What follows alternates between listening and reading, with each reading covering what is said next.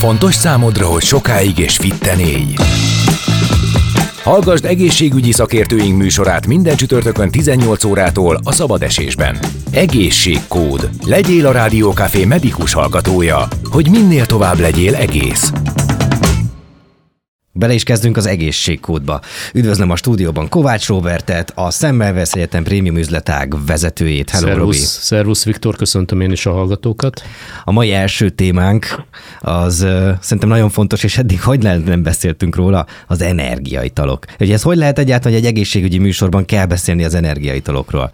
Engem csak az lep meg, hogy, hogy bemész egy élelmiszerboltba, és a, az üdítőitalos polcnak a 90%-án gyakorlatilag ma már energiaitalok vannak, és alig találsz valami alternatív italt. Én nagyon szeretem a tonikot például, de egyszerűen már boltot sem nagyon találok, ahol tonikot lehet vásárolni, vagy csak ilyen két és fél literes kiszerelésben. Ami a legfurcsább, hogy az egyik legnagyobb biznisz, ma az energiaital biznisz.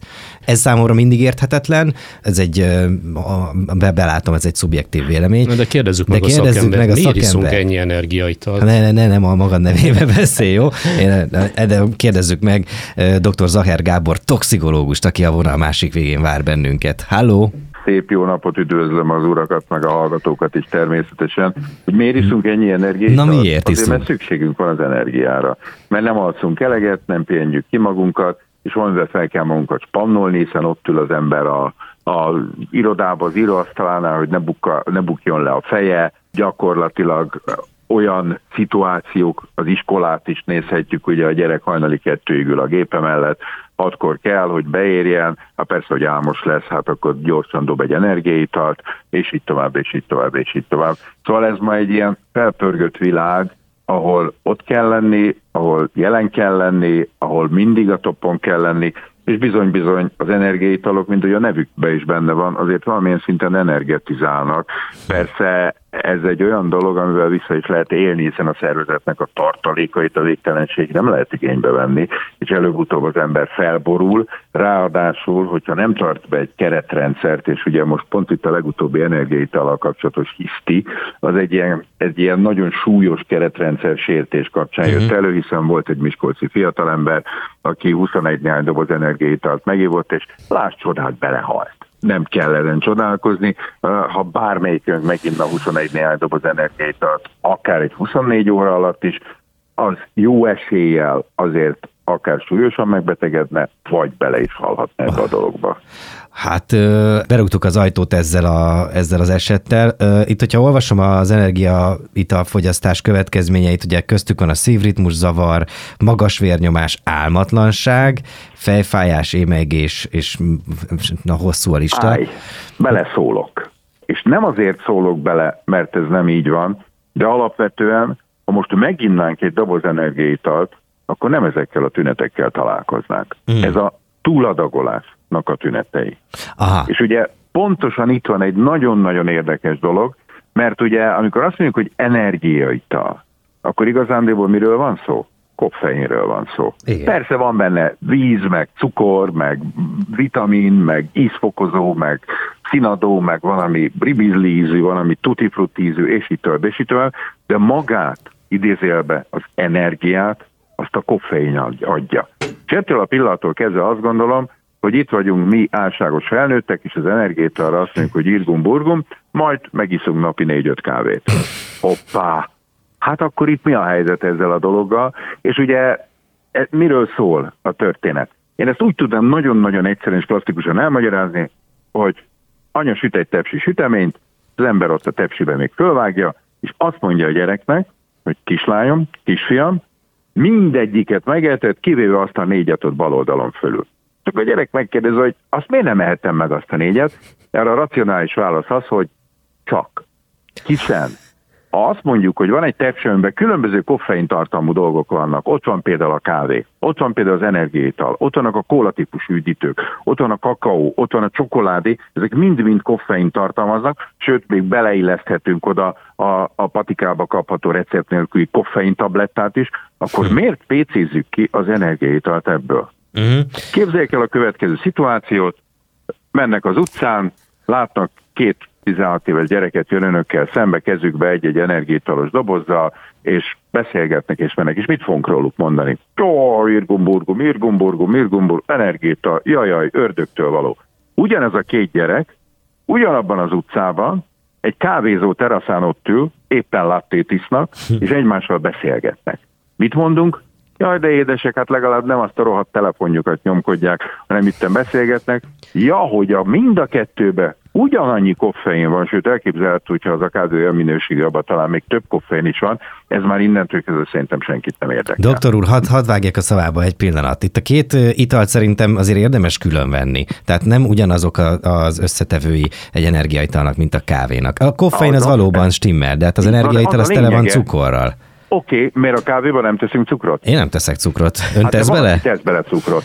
Én, én megmondom őszintén, nem nagyon iszom kávét. Nekem mindig a hétfői nap szokott lenni a kávéívás, amikor is hétfőn mindig mentőzöm, és amikor jövünk haza üresen, ott a Markó utcába, akkor ott a szomszéd utcában van egy fantasztikusan jó kávézó, ott mindig megállunk a rohamkocsival, természetesen riaszthatók vagyunk, és meghívom a bajtársakat, és akkor iszunk egy-egy kávét, de ez inkább egy rituálé, uh-huh. mint hogy a klasszikus kávévás, de számtalan olyan ember van, aki cukorral iszza a kávét. Azért zárójelben megjegyzem, van már cukormentes energiaital is. És összességében maga a hatóanyag, ami az idézőjelben az energiát adja, az a koffein és nem a B-vitamin, és nem a víz, és nem a benne lévő egyéb aromaanyagok, és így tovább, és így tovább, és ez a dolognak a lényege.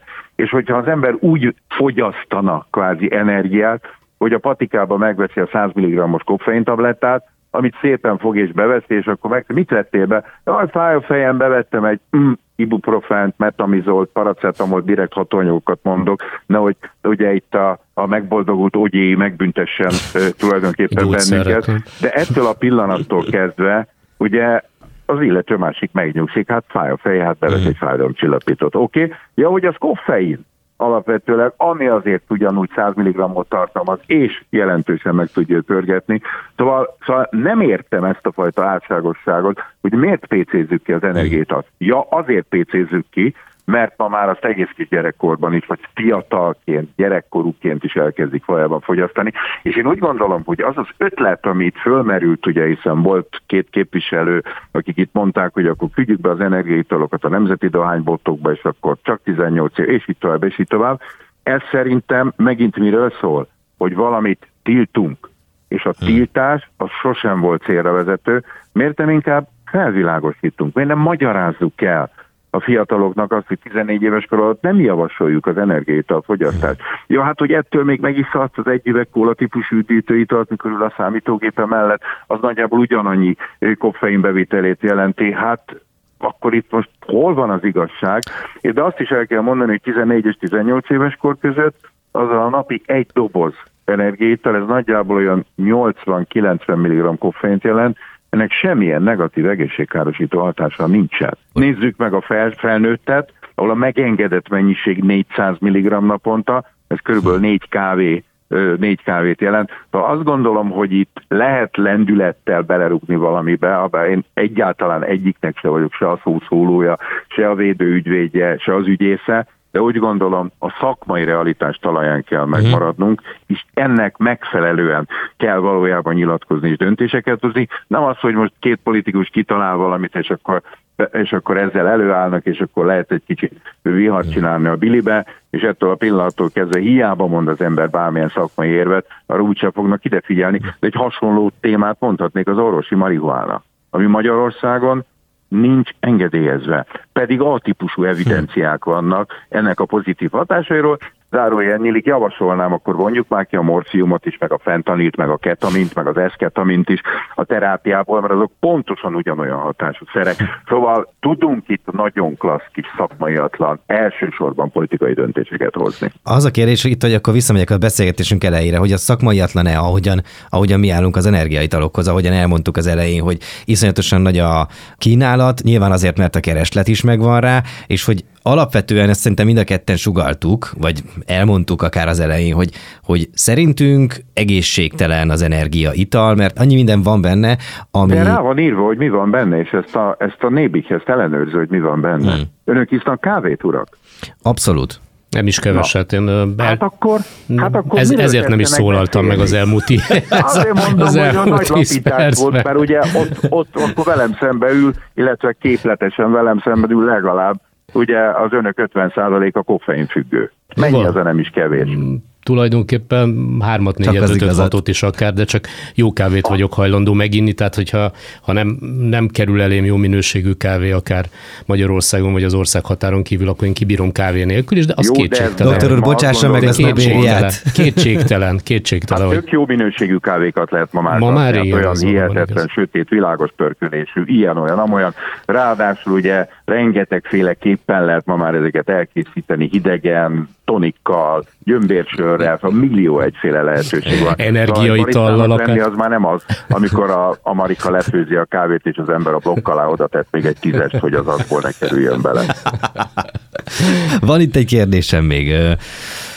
Van egy barátom, aki multiplex szklerózisban szenved, és az ő orvosa legutóbb azt mondta, hogy megkérdezte, hogy iszik-e energiaitalt, és bevallotta, hogy napi kettőt megiszik, és azt mondta, hogy azonnal hagyja el. Miért mondta ezt az orvos? Nem tudom megmondani, mert ezzel kapcsolatban nincsenek evidenciák. Arra viszont van evidencia, hogy a multiplex szklerózis, a szklerózis multiplexnél bizonyos fájdalmas izomgörcsök kezelésébe a Sativex nevű készítmény, amelyik THC-t és CBD-t tartalmaz, annak viszont van pozitív hatása, ami Magyarországon baromi bonyolult engedélyezés alapján lehet ehhez hozzájutni, és néhányan azért használnak, természetesen nem TB támogatott áron, nem önköltségi áron, de önmagában véve, hát mi akkor, akkor kávét se igyon, kólát se igyon, csokoládét se igyon, kakaót se érté, megint itt kiemelünk a tepsiből négy darab sütit, amit nem ehetsz meg, de a többit megeheted. Ah. Mm, amíg hallgattam önt, közben elgondolkodtam rajta, hogy ugyanezek az üzletek, ahol egy kicsit mély a Viktorral sokaljuk az energiaitalokat a, a polcon. Egyébként most már ott áll a nem tudom hányféle kávé is mm. konzerv formájában, ilyen kávé, olyan kávé, és az tél, a, tényleg az veszi. kávé is ott van, rengeteg Persze, féle. igen, de már lefőzött állapotban is, és gyakorlatilag Persze. az bárki leveheti a polcról, ebben teljesen Teljesen így igaza van. van, és korhatárhoz sincs kötve, hogy veszek így egy igaz. hideg így igaz, és a határ a csillagos ég, hát lehet olyan kávékat is kapni, aminek akár gramja, akár több tízezer forintba is kerülhet.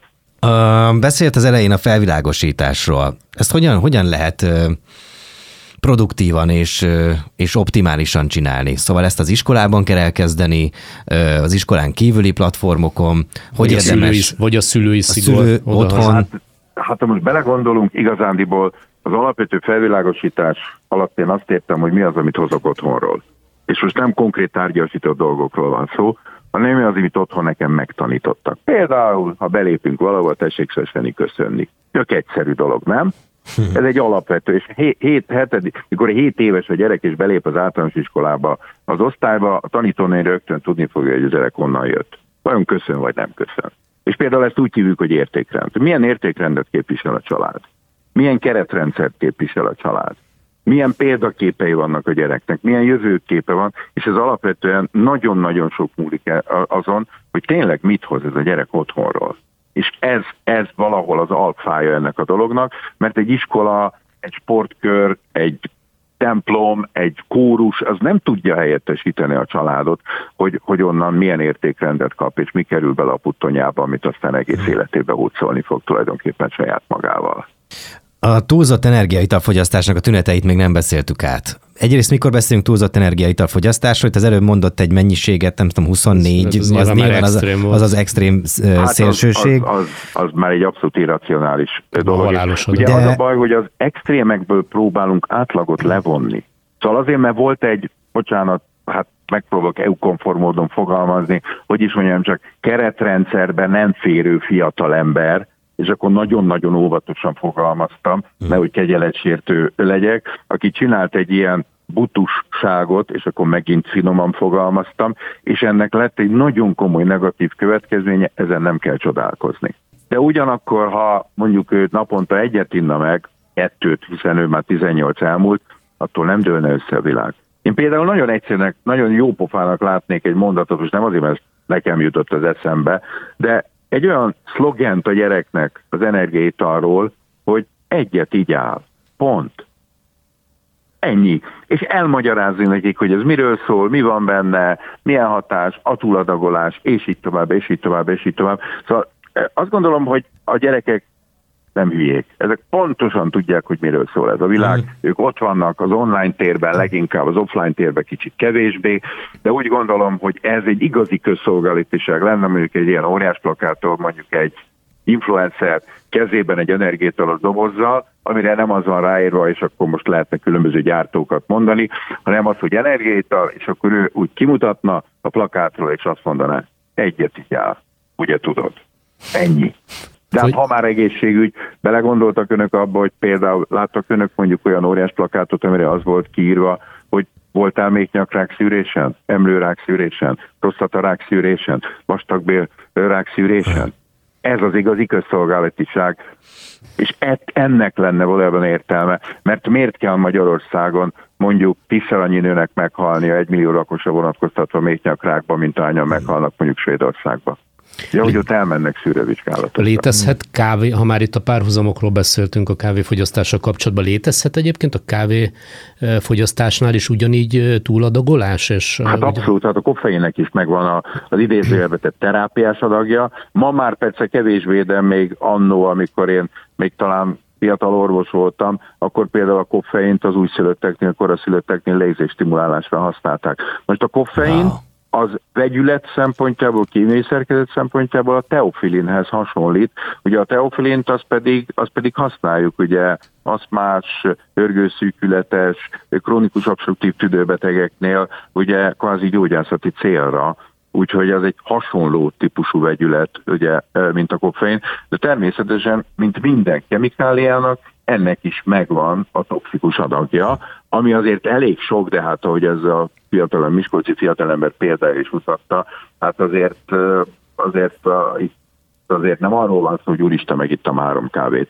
De uh-huh. gondoljanak bele, én emlékszem rá, hogy amikor első éves voltam az orvosiskolába, és az első anatómia kolokviumomra készültem, és én előtte nem ittam, hát ez régen volt, ez 1980-ban volt, ugye hát akkor még azért nem volt ilyen kávédivat, és hát persze az embernek még az utolsó este volt még, vagy egy csomó dolga, amit nem nézett át. Nem baj, mondtam, majd viszem egy kávét, soha nem ittam még előtte kávét, és mondtam édesanyámnak, hogy főzzen egy kávét. Ő főzött egy jó kis kotyogós omniát, hogy megállt benne a kanál, azt mondta, hogy baj lesz van, mondtam, de hogy lesz baj, hát ezt tudom kezelni. Na megittem azt a kávét, én olyan szarul lettem, fölment a vérnyomásom, megszaladt a pulzusom, nem tudtam a valagamon ülni, jöttem, mentem, sétáltam, egy percet nem tudtam tanulni, nem hogy koncentrálni, pedig mondjuk egy, egy rendszeresen kávéívónál azért valamit uh. tud még energetikai szempontból jelenteni, de egy kávé szűz, mint ahogy én voltam ott uh. akkor, az úgy, az úgy jól oda cseszett az embernek. Hmm.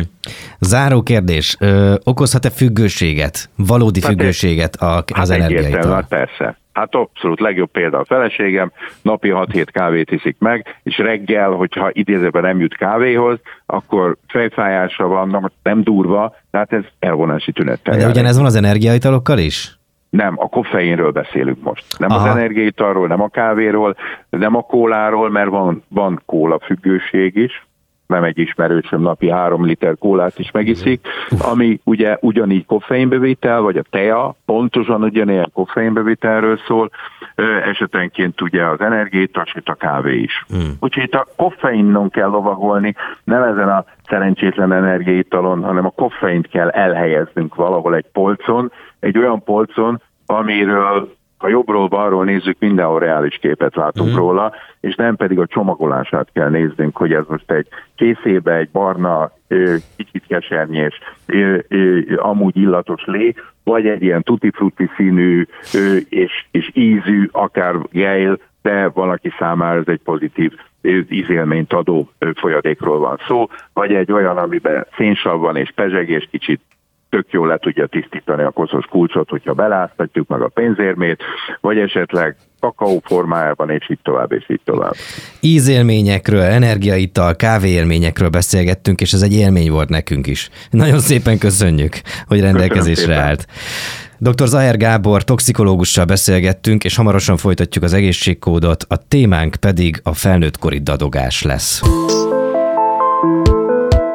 Egészségkód Figyeljünk a jelekre! Folytatódik az egészségkód, a témánk pedig a felnőttkori dadogás. És persze érdekel az is, hogy ha betegség, akkor gyógyítható-e. Aki velünk van a vonalban, Feketéni Gacsó Mária, logopédus. Halló, üdvözlöm! Jó napot kívánok! Ön a Démosztenész beszédhibások és segítőik országos érdekvédelmi egyesületének a titkára és alapítója. Azt elmesél nekünk így nulladik kérdésként, hogy mivel foglalkozik ez az egyesület? A Démosztenész Egyesület az 1994-ben alakult, és valóban a felnőtt beszédhibásoknak a érdekvédelmét, képviseletét szándékozott felvállalni. Ezeket a nem is nem csak a dadogást, hadarást, hanem tulajdonképpen a felnőttkori beszédhibások területén dolgozunk, ő nekik nyújtunk különféle szolgáltatásokat, és a társadalmi szinten is megpróbáljuk az ő érdekeiket képviselni. Érdekes ez, ez az egyik része. A másik része az talán az, hogy Ugye mindenfajta fogyatékossági csoportnak van egyfajta szükséglete, igénye és szükséglete, és ezeket az igényeket és szükségleteket szeretnénk, hogyha minél inkább ki tudnánk elégíteni. A beszédhibások számára a több más fogyatékos területtel ellentétben a terápia lenne az egyik legfontosabb szolgáltatási lehetőség, mert ez egy olyan probléma, ami felnőttkorban és gyerekkorban és felnőttkorban is változtatható míg más fogyatékossági területeken az állapot jelleg uralkodik. Mennyi embert érint ez jelen pillanatban Magyarországon? Hát a statisztikák szerint a lakosságnak körülbelül a kétszázalékát, de ez rendkívül szórt a gyerekkortól kezdve a felnőtt korig. Nem tudom, hogy egyáltalán menjünk-e abba vele, hogy mi is a dadogás. Hogyne, meg, hogyne, uh-huh. mindenféleképpen röviden beszéljük meg, hogy ezt is. Hogyan alakul ki, mert ugye a beszéd ritmusának, a beszéd ritmus zavarának tekintik, és így a dadogást és a hadarást együtt szokták emlegetni. A hadarás az a felgyorsult és a felgyorsulásban értelmet, érthetetlenné, nehezen értelmezhetővé válik sokszor a beszéd, míg a dadogás esetében az elakadások, a csöndek és az szótagok, szavak, hangok ismétlődése az az, ami feltűnő. Ez Tehát egy... ebben különbözik a kettő, de mind a kettőt tekinthetjük akár a beszéd ritmus zavarának is.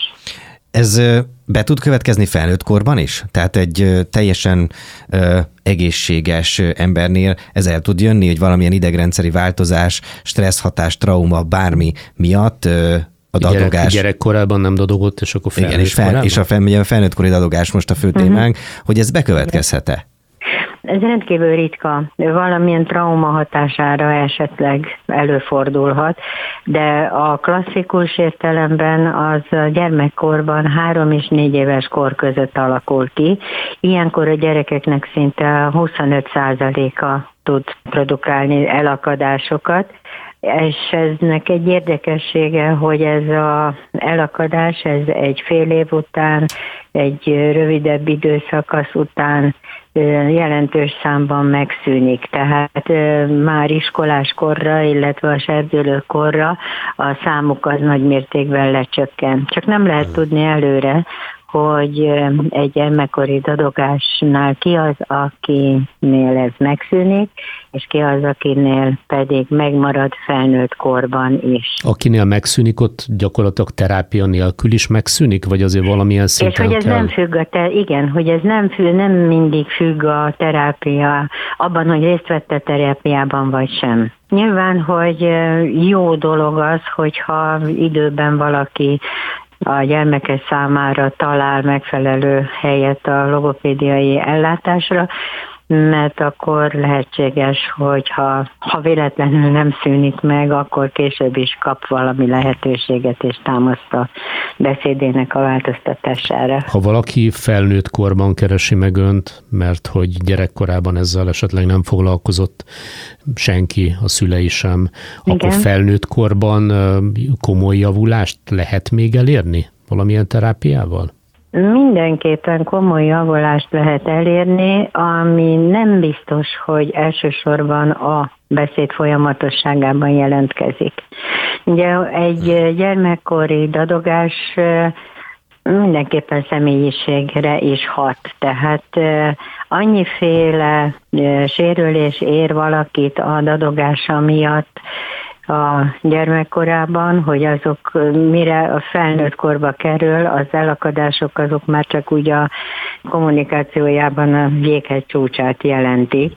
És nagyon sok másodlagos tünet is rá rakódik erre, visszahúzódóvá válhat, Hát van egy kisebbségi érzés. Hát nyilván. kisebbségi érzése lehet, más pályát választ, mint amit eredetileg szeretne, vagy amihez tehetsége van, kevesebb társas kapcsolata van, tehát egy, na most a változás a felnőttkori terápiás, terápiák eredménye az az megjelenthet a magában az elakadásoknak a lecsökkenésébe, vagy eltűnésébe, de mindenképpen megjelenik a szemléletében, az önértékelésében, az önbizalmában, a kapcsolatteremtési készségében.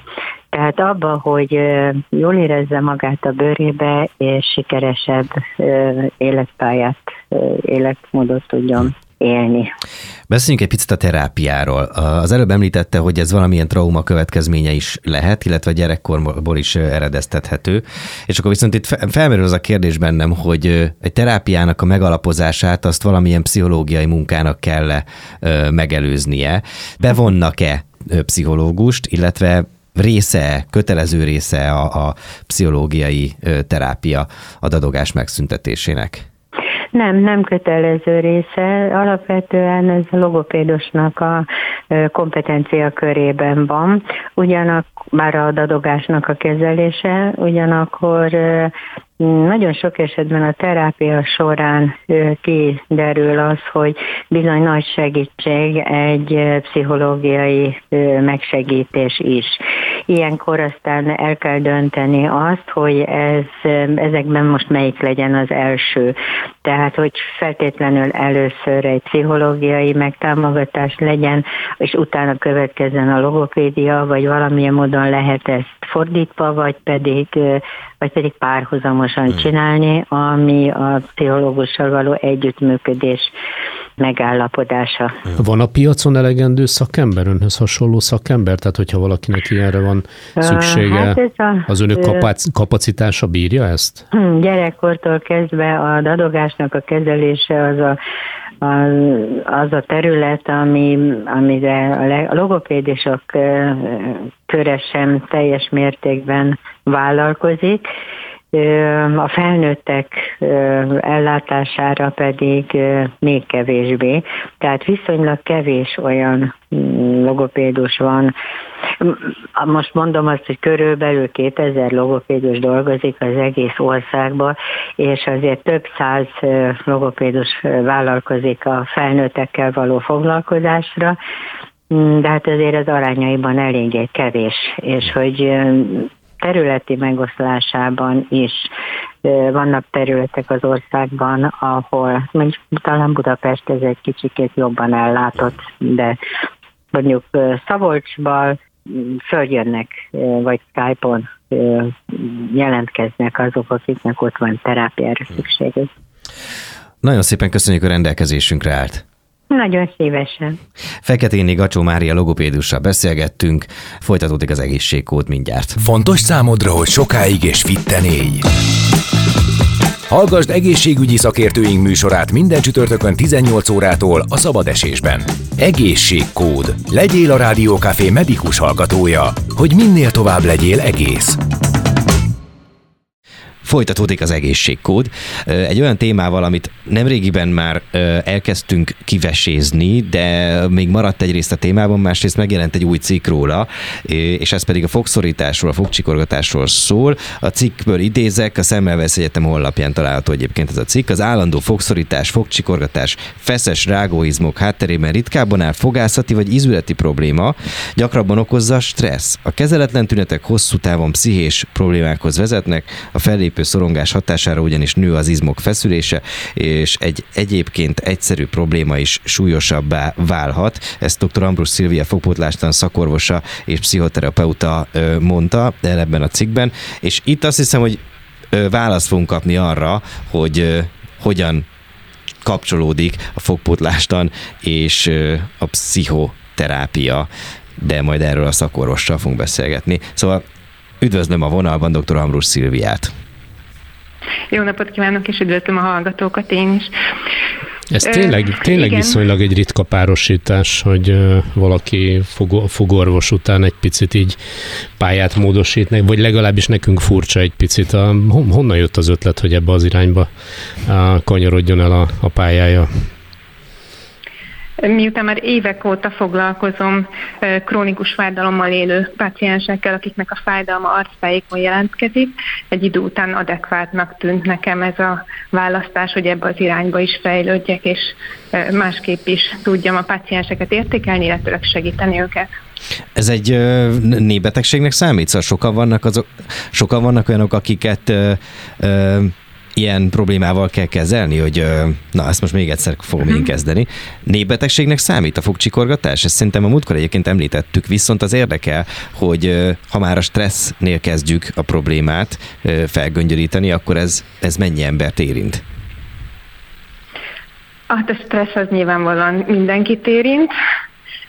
Az más kérdés, hogy pozitív vagy negatív stresszről beszélünk, de ez az, amivel minden nap mindenki szembesül, és különböző módon megküzdünk ezzel. A pozitív stressz Én egyébként az okozhat ilyet?